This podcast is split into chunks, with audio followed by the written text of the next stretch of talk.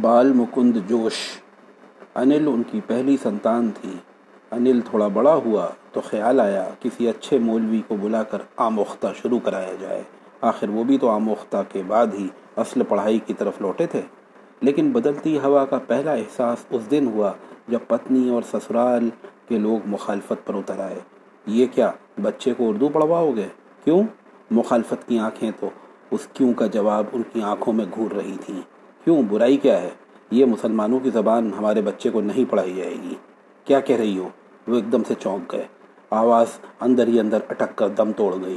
پتا جی نے انہیں پڑھایا، تو کیا ان کا دھرم پریورتن ہو گیا؟ یہ سوچ، یہ نئی ہوا، وہ بس چہرہ دیکھ رہے تھے۔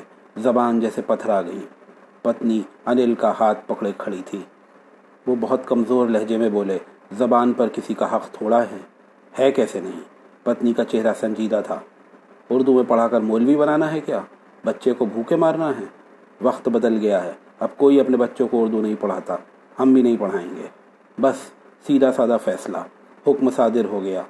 لیکن وہ خود جیسے اجنبی خیالوں والی پگ ڈنڈی پر سوار ہو گئے۔ وہ نرمی، وہ شائستگی، وہ حسن، وہ نزاکت، وہ کس سے کہتے؟ پتنی تو کب کی جا چکی تھی۔ انہیں لگا اب دوسروں کو نہیں، خود کو سمجھانے کی ضرورت ہے کہ میاں بال مکند جوش اب ہوش میں آ جاؤ، ورنہ جان لو، اردو کو مسلمانوں سے جوڑنے والے کسی دن تم کو بھی مولوی بنا کر خاندان سے علیحدہ کر سکتے ہیں۔ تم پر الزاموں کی بارش کر سکتے ہیں۔ اور تم چاہ کر بھی اپنی کوئی صفائی نہیں دے پاؤ گے۔ ان کی زبان بند نہیں کر پاؤ گے۔ وقت کی سرفری ہواؤں میں کتنی بار ان پر اعتراض ہوئے۔ پھر نریندر آ گیا۔ بچے کیا کرتے ہیں؟ کیسے پڑھتے ہیں؟ انہیں مطلب نہیں تھا۔ بچوں سے دل ٹوٹ گیا تھا۔ مشاعروں میں جانا، گھر پر مجمع لگانا، شاعری سننا، پتنی اور رشتہ داروں کو سب کھلنے لگا تھا۔ ایک دن پتنی نے ٹوکا، بڑھاپے میں لوگ مندر جاتے ہیں، ماتھا ٹیکتے ہیں اور یہ آپ دن بھر کہاں غائب رہتے ہیں؟ شیر کہتا ہوں اور جیتا ہوں۔ سیدھے سادے ہیں آپ، یہی تو چاہتے ہیں وہ لوگ؟ کسی دن آپ کو مسلمان بنا کر چھوڑیں گے۔ پتنی کا ممکن ہے ایک مذاق ہو، مگر اس بار دل دھک سے نہیں کیا۔ اب دھیرے دھیرے سہنے کی عادت پڑنے لگی تھی۔ ہاں کچھ خواب ٹوٹے تھے۔ ان خوابوں کی دھمک دل میں اب بھی سنائی دیتی تھی۔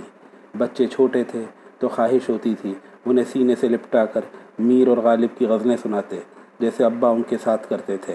کبھی تحت اللفظ، کبھی لہک کر مسکرا کر معنی پوچھ رہے ہیں۔ نہیں بتانے پر خود ہی معنی بتا رہے ہیں۔ لیکن کبھی بھول سے غلطی ہو بھی جاتی تو پتنی راستے میں آ جاتی۔ بچوں کو کیوں بگاڑ رہے ہیں آپ؟ سنانا ہے تو شلوک سنائیے، گیتا سنائیے، ہنومان چالیسا سنائیے۔ یہ عورت جو ان کی پتنی تھی، کبھی اس سے دل کا وہ ٹاکا نہ جوڑ سکے۔ ساتھ پھیرے لیے تھے، بس یہ پھیرے تھے کہ وہ نبھائے جا رہے تھے۔ مگر اندر سے زندگی کے اس ناٹک میں وہ ہر طرح کی اداکاری کرنے پر مجبور تھے۔ سہنے کی طاقت اتنی تھی کہ بڑی سے بڑی بات ہو جانے پر بھی خود پر جلد قابو رکھ لیتے۔ بات بدلنے کے فن میں ماہر تھے۔ ہنس کر پتنی کو بہلانے کی کوشش کرتے۔ مسکراتے۔ کہتے، بیگم، تم تو ناحق اردو، فارسی سے نالا رہتی ہو۔ اب ایک لطیفہ سنو۔ دیکھو تو صحیح، ایک شخص نے کیسے فارسی کی ٹانگ توڑی۔ ارے، ہوا یوں بیگم؟ ایک شخص کو ترجمے کے لیے کہا گیا۔ جملہ تھا، ہڈے نے اتنا کاٹا کہ پھول گیا۔ اب ذرا ترجمہ سنو بیگم اور حاضر جوابی کی داد دو۔ استخان نر چوں تراشیدہ کی گل رفت۔ ہے نا مزیدار؟ مگر تم کیا جانو لفظوں کا حسن۔ خود ہی لطیفہ سناتے اور ہنس ہنس کر نحال ہو جاتے۔ پتنی جل بن کر کہتی، ایک دن تمہاری ساری کتابیں اردو کتابیں نہ بکوا دیں تو میرا نام بھی بدل نہ دینا۔